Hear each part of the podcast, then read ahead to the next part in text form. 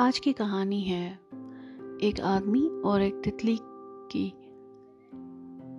एक आदमी था। वह एक जंगल में गया तो तभी उसको एक कोकून दिखाई दिया। कोकून जो तितली के, तितली बनने से पहले का एक पड़ाव होता है। जब तितली अंडा देती है, उसके बाद उससे एक कैटरपिलर निकलता है। कुछ टाइम के बाद कैटरपिलर अपने चारों तरफ़ रेशम का एक थैला बिनता है, जिसके अंदर उसका कायांतरण होता है, वो बदलता है और जब वो फटता है तो उसके बाद एक खूबसूरत सी तितली पंख फड़फड़ाते हुए बाहर निकलती है। तो उस आदमी ने वह कोकून देखा और देखते देखते उसको सोचने लगा कि कब तितली बाहर निकलेगी, कैसे तितली बाहर निकलेगी, कैसे तितली बाहर निकलती है, क्या उसका संघर्ष होता है। तो वह सोच ही रहा था कि तभी उसको कोई हलचल दिखाई दी कोकून के भीतर। बहुत देर तक देखता रहा, धीरे धीरे धीरे समय बीतता रहा। धीरे धीरे वह कोकून फटने लगा। उसने देखा कि एक बहुत ही टेंडर, कोमल, नाजुक सा तितली का छोटा सा रूप संघर्षरत है बाहर निकलने के लिए। उस आदमी ने महसूस किया कि वह तितली बहुत पीड़ा में है, बहुत संघर्ष कर रही है बाहर निकलने के लिए। वह घंटों से लगी है कि कैसे बाहर निकले, कब बाहर निकले। उसे बहुत उस आदमी को लगा कि वह बहुत कष्ट में है।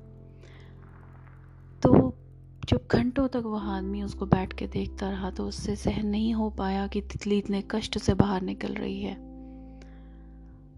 तो उसने एक कैंची ली और कैंची से उसका कोकून काट डाला और तितली को बिना किसी पीड़ा के, बिना किसी संघर्ष के, बिना किसी तकलीफ़ के बाहर निकाल दिया। जब वो तितली बाहर निकली, उसके छोटे से पंख थे उसका शरीर सूज रहा था, उसका शरीर फूल गया था। और अब आदमी, उस आदमी को लगा कि यह तितली ज़्यादा पीड़ा में है। वह सोचता रहा कि मैंने इसकी मदद करी है, इसको इतनी पीड़ा नहीं होनी चाहिए।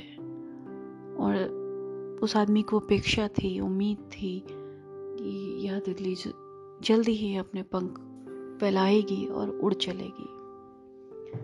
कुछ देर तक वह आदमी इंतज़ार करता रहा, यह देखने के लिए कि कब उस तितली के पंख खुलते हैं।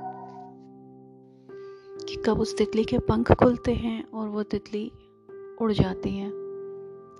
पर वो क्या देखता है कि तितली के ना ही पंख खुलते हैं, ना वो पंख फैलाती है और ना ही वो कभी उड़ पाती है। उसको लगता है कि वह अब तितली उड़ नहीं पाएगी। उसको दिखाई देता है कि वह तितली शारीरिक रूप से अक्षम हो चुकी है और वो अब कभी उड़ नहीं पाएगी और उसे अपना जीवन रेंगते हुए ही बिताना पड़ेगा। और हो भी सकता है कि वो जल्दी ही प्राण त्याग दे। और हुआ भी ऐसा ही कि वह तितली उड़ नहीं पाई और भूख प्यास की वजह से फिर वह अपने प्राण त्याग दिए उसने। तो ये कहानी हमको यह बताती है कि तितली को उस आदमी ने संघर्ष नहीं करने दिया। संघर्ष अगर वह तितली करती तो वह आदमी उसे मज, मज़बूत बनने देता। वह मज़बूत बनती उसके पंख मज़बूत बनते।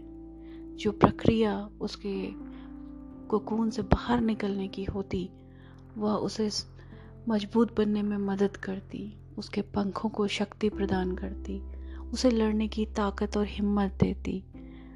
और जब वह तितली संघर्ष करके अपने कोकून को खुद काट के बाहर निकलती तो उसके पंखों में वो जान होती, उसके शरीर में वो जान आ जाती उतने टाइम तक कि वह उड़ के अपना जीवन व्यतीत करती, फूलों पे जाती, रस लेती। पर उसने संघर्ष नहीं किया। उसे संघर्ष नहीं करने दिया गया। और अंत का नतीजा क्या निकला? कि वह तितली अपाहिज हो गई। तो दोस्तों, जो संघर्ष होता है, वो हमें अपाहिज नहीं बनने देता। संघर्ष हमारे जीवन में आता है, वो हमें मज़बूत बनाता है। हमें नई चीज़ें सिखाता है। हमें लड़ने की शक्ति प्रदान करता है। हमें अपने लाइफ के एक स्टेप आगे लेके जाता है। तो दोस्तों, संघर्ष ज़रूरी है। संघर्ष करना पड़ता है और संघर्ष हमें करना भी चाहिए।